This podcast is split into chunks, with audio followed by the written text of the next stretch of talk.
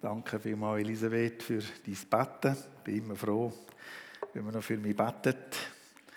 Immer angewiesen auf Gottes Hilfe und vor allem auch darum, dass er das, was weitergegeben wird, auch braucht. Ich bin überzeugt, dass der Heilige Geist immer wieder das so übersetzen in die Herzen hinein, dass es dieser Person in einer bestimmten Situation gerade das gibt, was sie nötig hat. Jetzt haben wir vorher das Lied gesungen, das alte Lied. Ich weiss einen Strom dessen tägliche Flut. Also so einen tiefen Text, so evangelistisch auch, so einladend auch. Also eine alte Melodie vielleicht, für die Jungen nicht mehr ganz so populär, aber grossartige Worte. Und es geht ja um das Evangelium, oder? Es geht seit Wochen und Monaten in der Gemeinde hier um das Evangelium. Um Gemeindeswochenende ist es um das gegangen, dass wir alle zusammen Priester sind von unserer Straße und Evangelisten, solche, die einladen, andere segnen und sie sollen zu dem Strom bringen, zu dem Strom, der für uns parat ist. Und das macht ja auch der Paulus mit seinem ganzen Sein, mit seinem ganzen Leben, mit Haut und Haar, wie man so sagt auf Deutsch.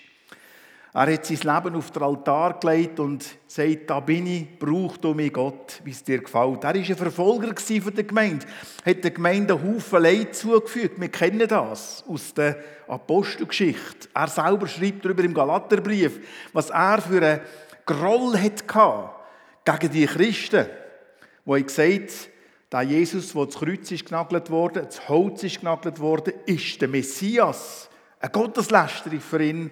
Und darum hat er alles unternommen, um diesen Christen das Wasser abzudrehen. Und wir lesen darüber, im Thessalonicherbrief, ein Brief, den Paulus verfasst hat an die junge Gemeinde, vielleicht ein halbes Jahr oder ein Jahr, nachdem sie entstanden war, weil er in Sorgen war um sie. Es ist jetzt drei Monetär. Es waren noch wärmere Temperaturen von außen, die wir das letzte Mal in unserem Thessalonicherbrief zugewendet hatten. Nachher ist der September gekommen mit dem E G W-Tag in Bern. Und im Oktober haben wir ja gemeinsamen Gottesdienst gehabt, mit den Generationen Gottesdienst zusammen. Wir haben eine Woche verschoben und durch das haben wir keinen Gottesdienst gehabt. Übrigens, der Gottesdienst, ich weiß nicht, wie viele von euch dabei waren. Ich war dann in Santalia und konnte, bevor ich in den eigenen Gottesdienst gegangen bin, direkt im Internet miterleben. Und das hat mich gefreut, als ich da gesehen habe, wie dieser riesig grosse Chor da von jung und alt gestanden ist und wie zwei Ansprachen waren und ein Anspiel, das lustig war und ansprechend. Es war ein ganz toller Gottesdienst. Leider, wegen diesen neuen Auflagen, haben viele nicht so kommen können. Es hat dann noch nicht die Wand gehabt, die Geniale da, wo man vielleicht geteilter Meinung kann sein darüber, aber es ist natürlich genial, dass man mehr Leute reinbringen kann. Gerade für das Gemeindewochenende wichtig war, darum haben wir da diese Plastikwand. So kann man hundertfünfzig Leute da rein tun, wie man den will und wenn es so viel hat. Und das hat es ja auch gehabt, am Gemeindewochenende, wie ich gehört habe. Nun, jetzt haben wir drei Monate lang nicht mehr über diesen Brief reden können. Und darum tue ich ganz kurz ein bisschen auffrischen. Wir haben äh, gesehen, dass der Paulus mit seinem Gefährten, einem neuen Gefährten, ist nicht mehr mit dem Barnabas unterwegs war. Die hatten Krach unterdessen. Nicht unbedingt christlich, das ist nachher wieder gut gekommen. Aber ist mit dem Silas, mit dem Silvanus zusammen, ist er von Antiochia aus über die syrische Pforte und nachher die Kilikische Pforte, das Taurusgebirge, ins Hochland gekommen von Anatolien, um dort die Gemeinde, die er bereits gegründet hatte, mit dem Barnabas zusammen, zu stärken und zu ermutigen. Es war ihm wichtig, immer wieder Gemeinden zu besuchen. Und anschliessend wollten sie nach Westen weiterziehen. Sie haben noch den jungen Timotheus mitgenommen, das war einer von diesen Gemeinden, die daheim war und ist zum Glauben gekommen. Sie haben ihn mitgenommen und wollten nach Westen gehen. Und dann heisst es, der Geist Gottes hat sie daran gehindert. Dann sind sie halt nach Norden, Richtung Bithynien. Und dort hat es grosse Städte und Siedlungen, die der Paulus erreichen wollte. Aber der Geist Jesu hat sie daran gehindert. Lesen wir in der Apostelgeschichte. Und so fingen sie sich wiederum in Müsien, dort, wo die, wo die Dings Dardanellen sind, wo das Ägäische Meer mit dem Marmarameer zusammenstößt, zu einer Stadt mit dem Namen Alexandria Troas. Und dort hat der Paulus nach der Vision von einem Mann, der makedonische Kleider anhat und sagt, komm rüber, uns helfen. Auf das aber hat Paulus genau gewusst, wir müssen das Meer überqueren, und sie sind nachher dann weitergezogen nach Neapolis und von dort aus über die Diagnatia in die Stadt Philippi gekommen. Sie haben gewusst, sie müssen Anatolien, Asien verlassen und sind nach Europa gekommen, das erste Mal mit dem Evangelium. Und in der Stadt Philippi würde man erwarten, dass es offene Türen gibt für sie. Sie haben zwar Lydia zum Glauben führen, aber anschliessend sind sie angeklagt worden, sie geschlagen worden, sie ins Gefängnis geworfen worden und letztendlich mussten sie die Stadt wieder verlassen. Trotzdem ist in der Stadt Philippi in kurzer Zeit eine Gemeinde entstanden, die später einen der schönsten Briefe im Neuen Testament hat bekommen. Der Brief, wo das Wort Freude, Freude am Herrn, immer wieder zum Ausdruck kommt. Eine Gemeinde, die ihn unterstützt hat, auf seiner Reise immer wieder. Darüber lesen wir ebenfalls im Philipperbrief. Sie sind weitergezogen Richtung Westen und sind dann in die Stadt Thessaloniki gekommen. Eine Stadt, die um dreihundert vor Christus durch den Kassanderos ist gegründet wurde und aufgrund von seiner Frau und seiner Liebe zu ihr ist Thessalonike genannt worden. So hat seine Frau eben geheissen, Thessalonike. Und es ist die Hauptstadt geworden, eine wachsende Stadt. Die Hauptstadt wurde von Mazedonien, hat Pella abgelöst. Und dort hat der Paulus an drei Sabbaten und nachher noch Wochen weiter können das Evangelium predigen. Und es ist zu einer, vielleicht sogar mehreren Hausgemeinden gekommen. Aber die Juden in dieser Stadt sind eifersüchtig geworden und haben gegen ihn aufgehetzt, mobil gemacht und sie die Stadt müssen fluchtartig verlassen. Und sie dann nachher nach Veria, Beröa gelangt. Und in Veria hat man sie wieder verfolgt. Und der Paulus ist dann nachher nach Athen und über Athen dann später nach Korinth, wo er im Jahr etwa fünfzig äh, nach Christus den, den Brief verfasst hat. Im ersten Kapitel haben wir uns unterhalten über das, was der Paulus ihnen jetzt geschrieben hat in dem ersten Brief.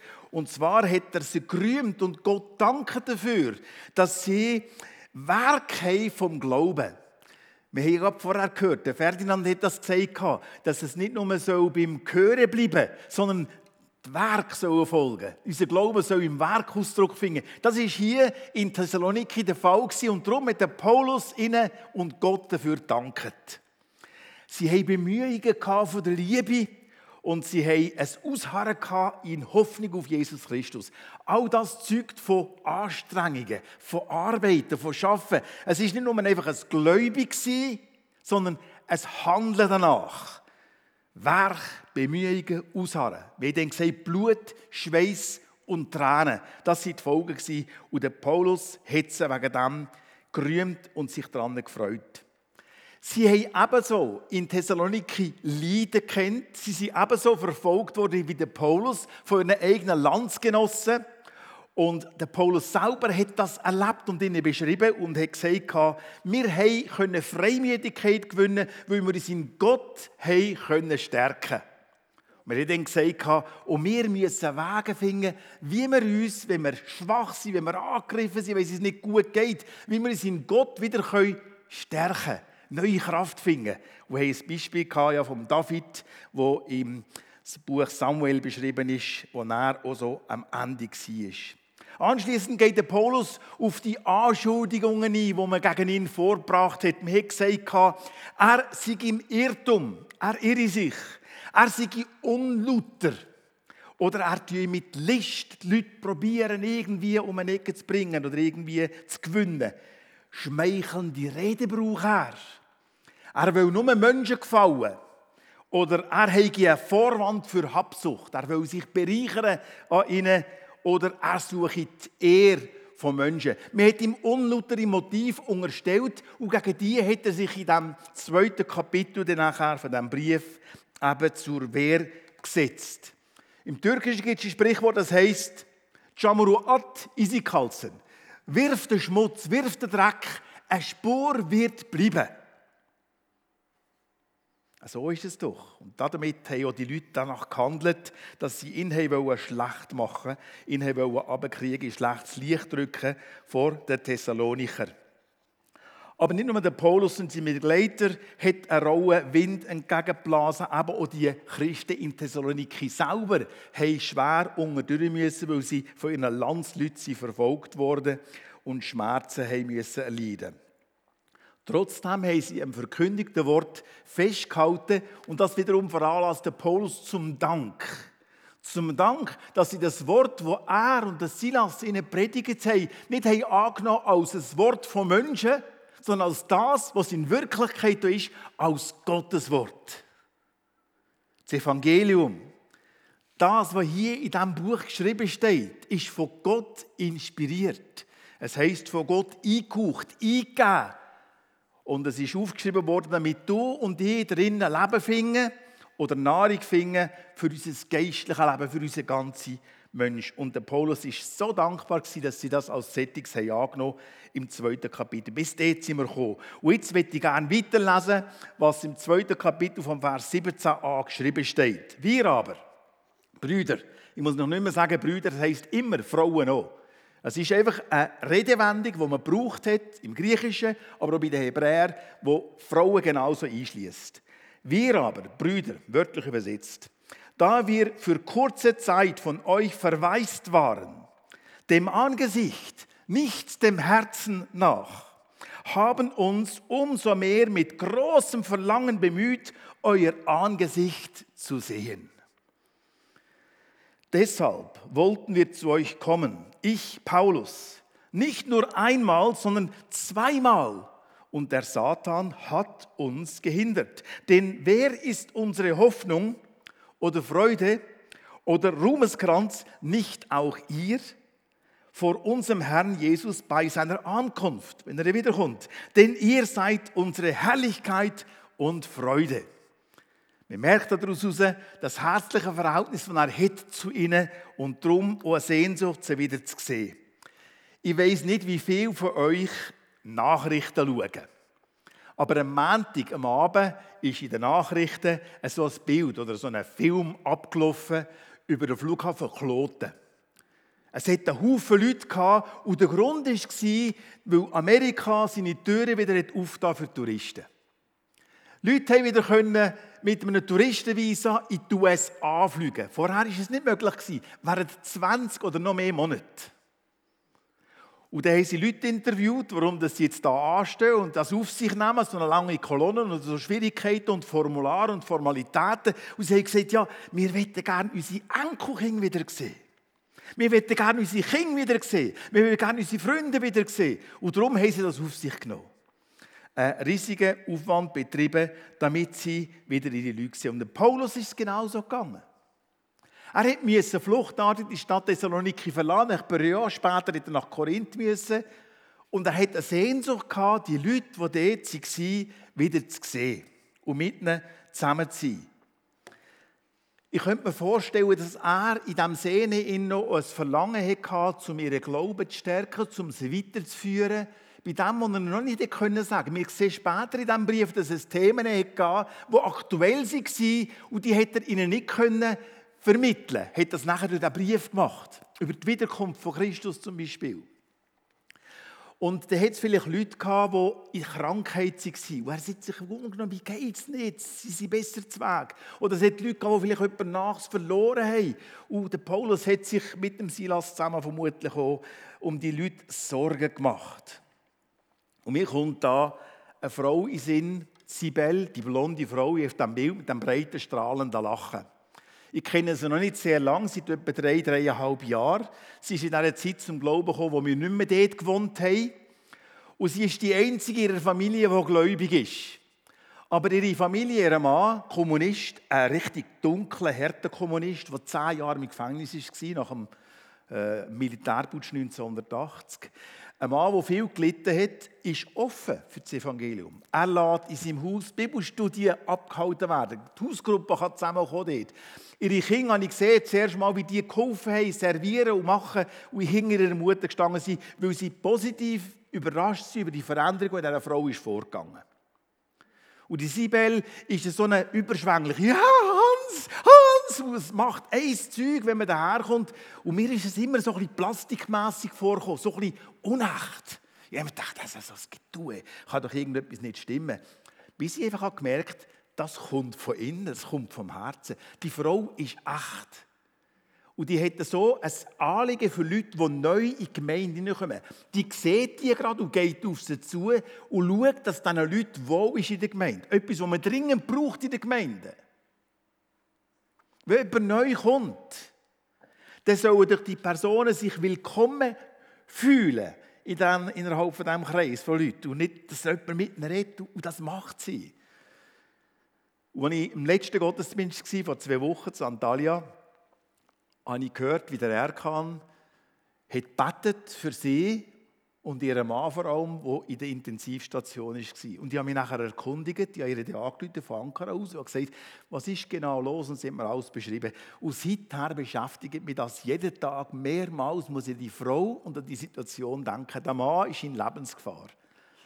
Im Spital haben sie ihn wieder heimgeschickt, weil ihn niemand operieren will. Es ist gefährlich, die Operation vorzunehmen. Er könnte auf dem Bett liegen bleiben oder auf dem Operationstisch. Und wie sie mir das beschrieben hat am Telefon und wie ich auch gehört, wie sie geschluchzt hat, das hat mich so bewegt, so berührt. Und darum trage ich das auf meinem Herzen. Und ich bin bemüht, ich würde gerne bei dieser Frau, sie weiss, die Leute um Santalia schauen zu ihr. Sie hat mir gesagt, gestern war das, wie die Frauengruppe. Sie durften nicht zu ihr heimkommen, weil es gefährlich ist wegen Mikroben, oder? Dass der Mann durch das könnte sterben könnte. Dass sie sich aussen in einem Park getroffen haben, dass sie dort für sie gebetet haben, für die Situation. Also die Gemeinde steht voll hinter ihr. Aber ich bin nicht dort und ich würde gerne noch den Arm um sie haben und würde gerne für sie beten. Und so ist so ein Verlangen, so eine Sehnsucht da. Und ich denke, in dieser Art und Weise hat so der Paulus erlebt. Und ihr kennt das ja auch. Ihr kennt das ja auch, dass ihr Sorgen habt um Leute, um euch Nahestehende. Sei es Kinder in Amerika, wo man sie zwar sieht heute mit den technischen Möglichkeiten, aber sie nicht in die Arme nehmen kann. Oder wo man weiss, irgendjemandem geht es nicht gut.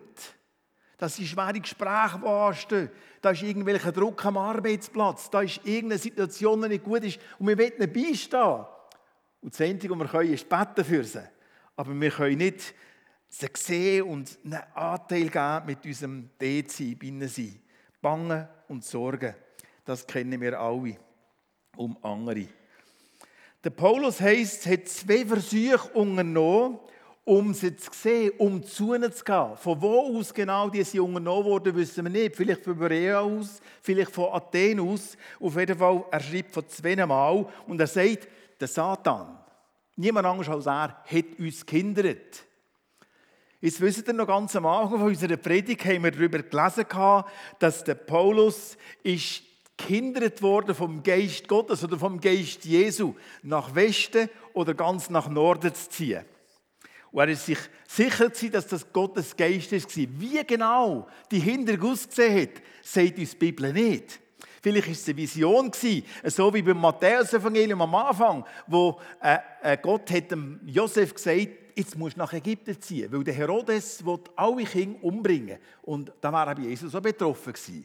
Oder bei diesen äh, Weisen, die sie kamen, aus dem Osten, aus Persien oder aus dem Irak, dann hat der Engel gesagt, geht auf einen anderen Weg zurück, nicht mehr über Jerusalem, und sagt dem Herodes nicht, wo der Geburtsort ist, oder sagt ihm nicht, wo das Kind ist. Und so sind sie über einen anderen Weg zurückgezogen, weil Gott einen Boten geschickt hat, eine Vision gegeben, im Traum erschienen ist und ihnen hat Klarheit gegeben.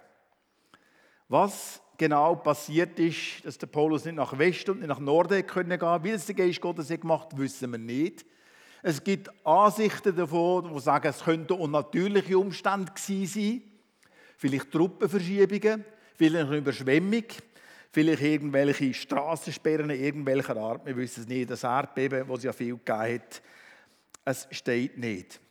Das heisst, im Römerbrief sagt der Paulus einmal noch, dass er verhindert worden sei, zu ihnen nach Rom zu kommen. Deshalb bin ich auch oftmals, nicht nur einmal, verhindert worden, zu euch zu kommen, obwohl er gern zu ihnen nach Rom war gegangen, um ihnen das Evangelium, das er verkündigt hat, mitzuteilen. Er hat es dann später schriftlich gemacht, bevor er wirklich vom Kaiser der Tarre berufen worden ist, weil er ja eine Gerichtsverhandlung über sich ergehen lassen.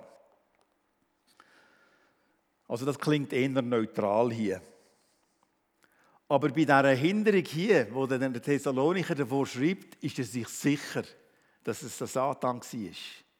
Und ich könnte mir vorstellen, dass die jüdische Gemeinschaft verantwortlich war für das Hindernis. Sie waren ja die, die ihn verfolgt haben. Sie waren ja die, die eifersüchtig waren auf ihn, weil er auch Frauen von den Vornamen hat zum Glauben geführt, weil eine ansehnliche Zahl von Juden und andersgläubigen Leuten zum Glauben kam. Das Evangelium tut Reaktionen auslösen in ihrem Umfeld. In der Türkei ist es im Moment so, das heisst seit den letzten zwei Jahren, dass siebenundsiebzig Ausweisungen stattgefunden mit dem Code N zweiundachtzig. Es ist so, dass nicht unbedingt Behörden kommen und die Leute ausweisen, aber wenn man aus dem Land ausreist und wieder einreisen will, merkt man plötzlich, man hat einen Code im Pass. Man hat einen Code im System und der verhindert, dass man wieder reinkommt. Und das ist geheim, da hat niemand Zugriff dazu. Das ist alles etwas, was zur Sicherheit vom Staat, mit der Sicherheit vom Staat zusammenhängt. Und auf diese Art und Weise tut man ganz gezielt verschiedenste Ausländer nicht mehr ins Land hineinlassen. Das waren vor allem Leute, die an Konferenzen waren oder bei Kinderarbeitstagungen mitgemacht haben, die davon betroffen sind, kennen eigentlich die meisten von den Leuten, die da abgebildet sind. Und zum Teil sind das Schlüsselpersonen. Gerade der, äh, der Unger mit dem Bart, der Dave Wilson. Ich konnte noch neunzehnhunderteinundachtzig bei ihm wohnen, als er relativ neu in der Türkei war. Dieser Mann war über vierzig Jahre in diesem Land oder vierzig Jahre nahezu. Und hat ganzen Haufen gute Sachen gemacht im Zusammenhang mit dem Bibelfernkurs. Wir selber, in Santalia, sind auch betroffen davon, weil wir haben zwei Personen, eine Frau, die in der Jugend- und Studentenarbeit hat mitgewirkt und sehr nützlich war, wenn ich mir das sagen soll, und einen von den äh, jungen Gemeindeleitern, der jetzt in den letzten Jahren als Gemeindeleiter ist hergeschult wurde, mit einem Haufen Aufwand. Und seine Frau ist eine Holländerin, sie hat diesen Code auch bekommen. Die sind geheiratet seit dem Frühling. Und weil sie jetzt nicht mehr ins Land hinein darf, muss er das Land auch verlassen. Er ist Türk, aber er kann nicht mehr in der Türkei wohnen, weil seine Frau eben nicht mehr ins Land hinein darf. So werden praktisch Familien auseinandergerissen. Und die andere Familie, die ihr gesehen habt, die drauf mit Kindern, die haben auch müssen gehen, weil die Frau eben diesen Code hat bekommen. Gehindert worden, zurückzugehen, gehindert worden, sie wieder zu sehen vom Satan. Das ist für uns eine relativ klare Sache.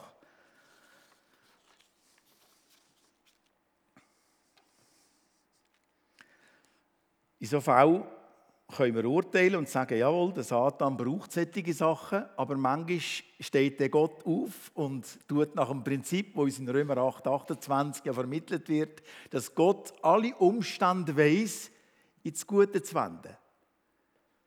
Gott kann das machen. Er hat eine Mathematik, die keiner anderen nachkommt. Er versteht, alle Situationen zum Guten zu wenden. Und da hoffen wir auch darauf, dass es genauso der Fall wird sein. Covid ist so ein weiteres Thema, das aktuell ist in den Nachrichten ständig da. Die ganzen Plastikwänge und Sachen, die wir haben, Masken im Kopf, all das hat mit Covid zu tun. Ist das jetzt vom Satan oder ist das von Gott? Ich glaube, sehr oft ist es für uns nicht klar ersichtlich, was dahinter steht. Gott kann das genauso brauchen als einen Weckruf an eine Weltgemeinschaft, die nicht nach ihm fragt. Und der Satan, den man sehr oft sieht, hinter Krankheiten und wo Leute krank machen und aus dem Verkehr ziehen, der will auch etwas mitspielen und darf zum Teil etwas mitspielen.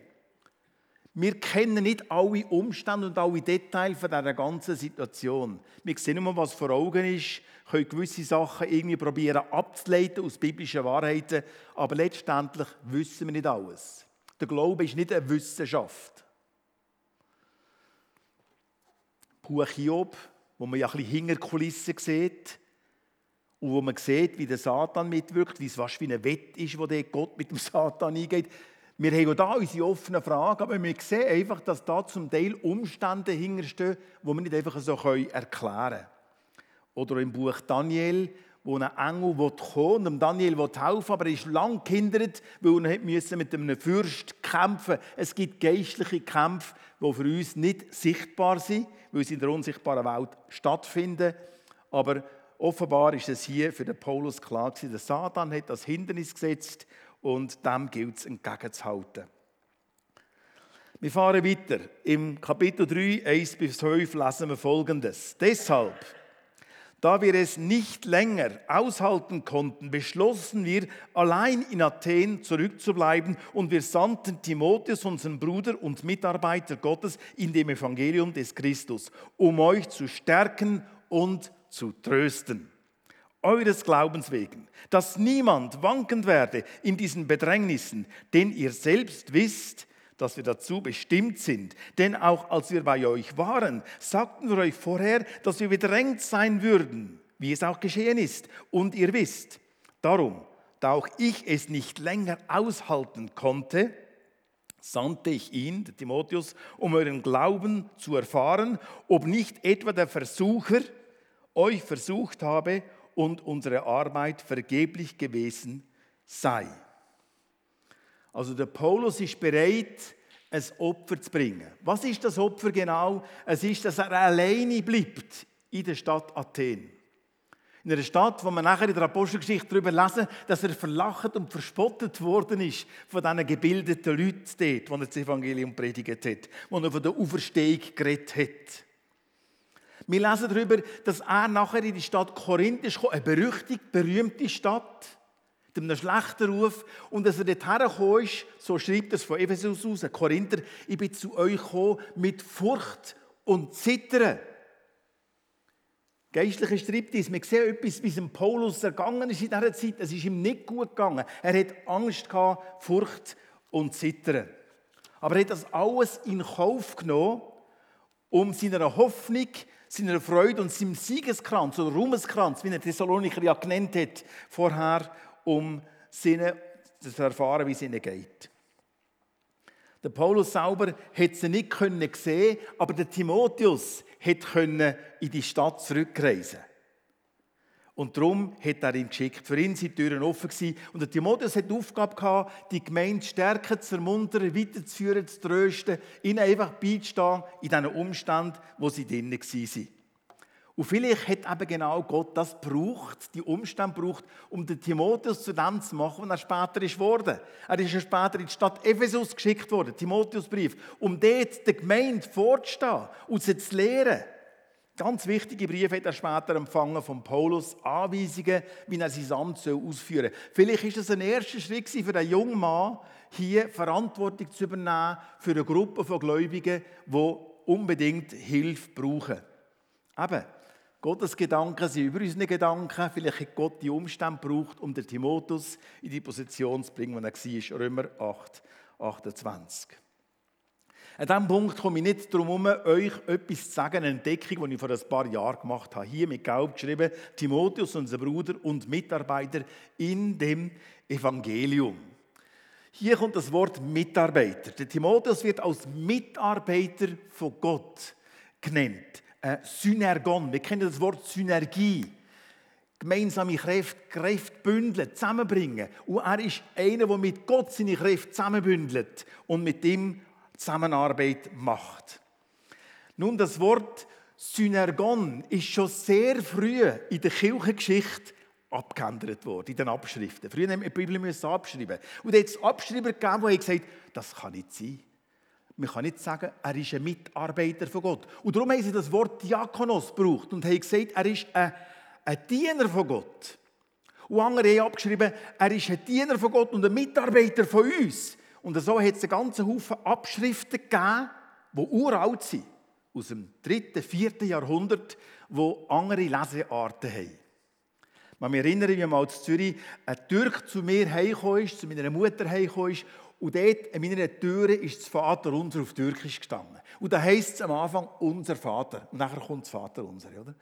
Und dann hat er gesagt, schöne Worte, schöne Worte, aber das hier kann nicht sein. Dass Gott unser Vater ist. Nicht möglich. Ein Moslem würde das sofort ändern. Allah, der Grosse, Schöpfer, der unerreichbar ist für uns, der sagt so und so und zu dem beten wir so und so. Aber niemals Vater. So eine Beziehung für einen Muslim nicht denkbar. Damit ziehen wir Gott auf unser Niveau, aber es geht nicht. Und genau so ist es diesen Abschreiber damals gegangen, der gesagt hat, ein Mitarbeiter von Gott kann nicht sein. Da müssen wir etwas anderes schreiben, das muss ein Fehler sein. Und da haben sie Diakonos geschrieben. Zum Glück gibt es Textkritik. Textkritik ist nicht zu verwechseln mit Bibelkritik. Textkritik versucht, den ursprünglichen Text vom Neuen Testament, wie er geschrieben ist, im Original herauszufinden. Und darum haben sie in dieser griechischen Bibel einen sogenannten Apparatus, wo man darunter sieht, all die Lesearten, die vorhanden sind. Und bei dieser Leseart hier, was heisst Mitarbeiter, hat der Codex Sinaiticus, der Codex Vaticanus, der Codex ähm, Alexandrinus und noch viele andere. Und der Mehrheitstext, der vor allem gebraucht worden ist für King James Übersetzung und andere Übersetzungen, die haben alle den Diakonos übernommen.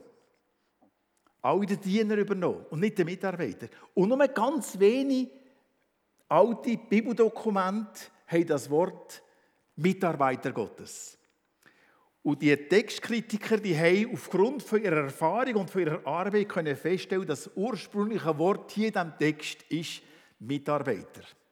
Das war für mich eine grossartige Entdeckung, einfach zu merken, wie vielleicht die Leute mit gutem Willen und guten Absichten probieren zu verbessern und damit eigentlich einen Text verfälschen.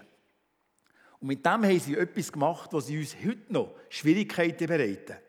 Weil in der islamischen Welt sagt man ständig, Christen haben die Bibel verfälscht.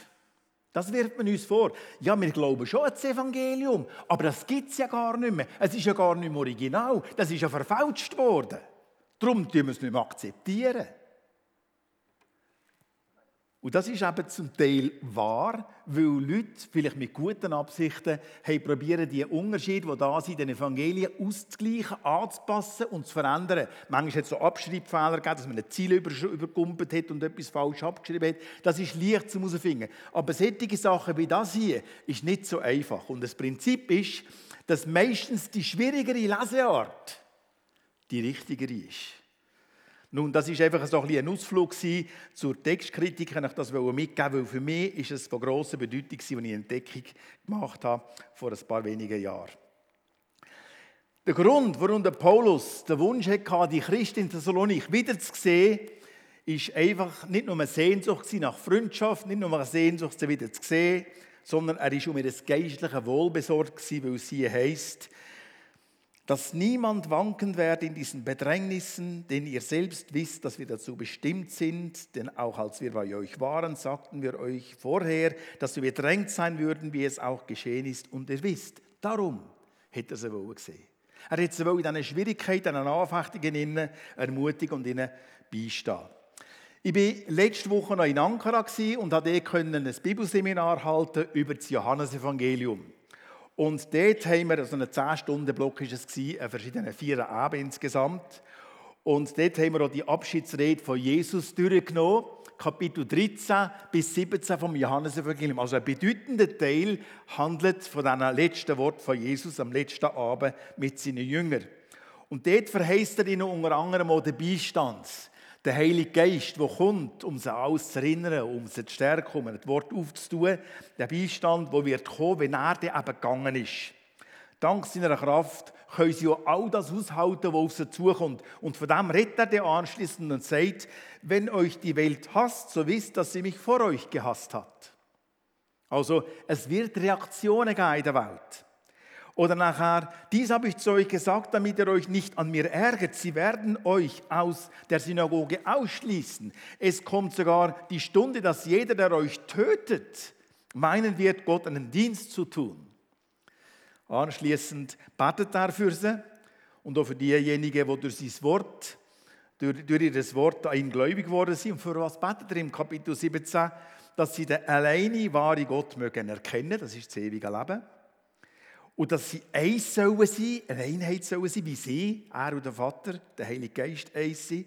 Und dass sie bewahrt werden vor dem Bösen. Es ist mir auffallend, wie er betet, vor allem darum, dass die Gläubigen, die, die durch, sein, durch das Wort gläubig werden, bewahrt werden vor dem Bösen. Und Verfolgung ist etwas Böses. Das hat der Paulus gebetet für die Thessalonicher, sicherlich so, wie es Jesus gelehrt hat. Das beten wir füreinander in diesen Umständen, wo wir die Heime sind und sind. Anfechtungen, Krankheiten, Verluste, vielfache Angriffe vom Bösen, die uns betreffen, wo es uns nicht gut geht, wo wir Fürbitte und Unterstützung nötig haben. Die Geschichte der Täufer im Emmental, die müssen wir wahrscheinlich nicht erklären, die kennen ihr alle. Es ist dreihundert, dreihundertfünfzig Jahre zurück, wo hier im Emmental auch Christen sehr stark verfolgt wurden. Und sehr oft war es die Kirche, die als verlängerten Arm vom Staat eigentlich hat geholfen hat, dass man die Christen können auf Galeeren schicken, sie können enteignen, vielleicht sogar können das Leben nehmen. Und das Emmental war ja ganz stark davon auch betroffen gewesen. Also das kennt man auch hier, ob es heute im Moment nicht so ist, zum grossen Teil. Noch die letzten Verse, sechs und sieben, ganz kurz. Da heisst es nachher, dass der Mitarbeiter, der zurückgekommen ist, der Timotheus zum Paulus, und er findet ihn jetzt in Korinth, nicht mehr in Athen, er ist jetzt in Korinth, und da sagt er, da jetzt aber Timotheus von euch zu uns gekommen ist und uns die gute Botschaft brachte von eurem Glauben und eurer Liebe und dass ihr uns alle Zeit in gutem Andenken habt und sehr verlangt, uns zu sehen, wie auch wir euch, wieder die Sehnsucht vom Wiedersehen. Deswegen, Brüder, sind wir über euch bei all unserer Not und Bedrängnis getröstet worden durch euren Glauben. Denn jetzt leben wir wieder auf, wenn ihr feststeht in dem Herrn. In den Sprüchen gibt es ein Wort, das heißt: Eine gute Nachricht erquickt das Gebein. Oder ein bisschen später, fünfundzwanzig, fünfundzwanzig, kühles Wasser auf eine lechzende Kehle. So ist eine gute Nachricht aus einem fernen Land. Zwar hätte Paulus noch nicht in die Arme schließen können, noch nicht mit einer Gemeinschaft haben, also äh, wo Angesicht zu Angesicht. WhatsApp hat es damals noch nicht gegeben und die Möglichkeit mit dem Internet sich zu sehen, wie es Elisabeth jetzt mit dem Wörni zusammenpflegt, der Damaris. Aber ähm, er hat wenigstens Nachricht gefunden. Sie sind im Glauben gestanden, sie sind fest gewesen. Sie waren fest in der Liebe. Wir haben die ersten Worte noch in Erinnerung, wie sie gearbeitet haben für ihren Glauben, wie sie ausgeharrt haben. Und das sind auch die Verleumdungen, die man gegen ihn gebracht hat, wie sie denen nicht Glauben haben geschenkt, weil sie auch gewusst, dass er Tag und Nacht für sie da war, sich angestrengt hat, gearbeitet hat für sie. Und als er all das gehört hat, hat er aufgelebt. Ist er ermuntert und ermutigt worden in dieser Stadt Korinth, wo er ja Ermunterung wirklich auch dringend nötig hatte. Er hat ja die Stadt betreten mit Furcht und Zittern. So sind wir füreinander eine Ermutigung. Wenn wir einander sehen am Gottesdienst, am Gottesdienst am zweiten oder unter der Woche, dann können wir füreinander eine Ermutigung sein. Man kann ein paar Worte austauschen, man kann, einander, man kann etwas hören, man kann ein Lied singen, ein altes Lied singen miteinander und sich daran freuen. Und so vertraue ich, dass der Gottesdienst am heutigen Tag für euch eine Ermutigung und eine Stärkung war auf eurem Weg, wo ihr mit Jesus unterwegs seid. Ich bete zum Schluss. Ich danke dir, Vater im Himmel, dass wir dein Wort haben, von Menschen geschrieben, die durch den Geist Gottes inspiriert waren, aber von Menschen, die Gefühle haben und Empfindungen haben, wie wir sie noch kennen. Auch heute, zweitausend Jahre später. Und so wie der Paulus Sehnsucht hatte, Thessalonicher wieder zu sehen, wie er besorgt war um sie, dass sie ihrem Glauben stehen und fest sind und nicht weggehen. So geht es uns manchmal, füreinander, für uns nahestehende Leute. Und wir danken dir, dass du uns immer wieder Trost gibst durch das Wiedersehen, durch gute Nachrichten, wie sie der Paulus auch erfahren hat. Wir danken, dass du letztendlich immer das letzte Wort hast. Du kommst immer ins Ziel. Und wenn der Find probiert, Hindernisse in den Weg zu stellen und auch hindert, wenn er Leute daran hindert, wieder in die Türkei zurückzureisen, um ihre Schlüsselfunktion, die sie dort hatten, einzunehmen, dann bist du der, der über allem steht. Und vielleicht nachher einheimische Leute braucht, um sie in die Positionen zu bringen, wie es auf der Bibelschule in Istanbul jetzt gerade der Fall ist. Ich danke dir dafür, dass du gute Wege gehst, dass du Kontrolle nicht verlierst, dass du unser Gott bist, auf den wir schauen dürfen, der uns stärkt und ermutigt in allen unseren Lebensumständen. Auch heute. Ich danke dir dafür. Amen.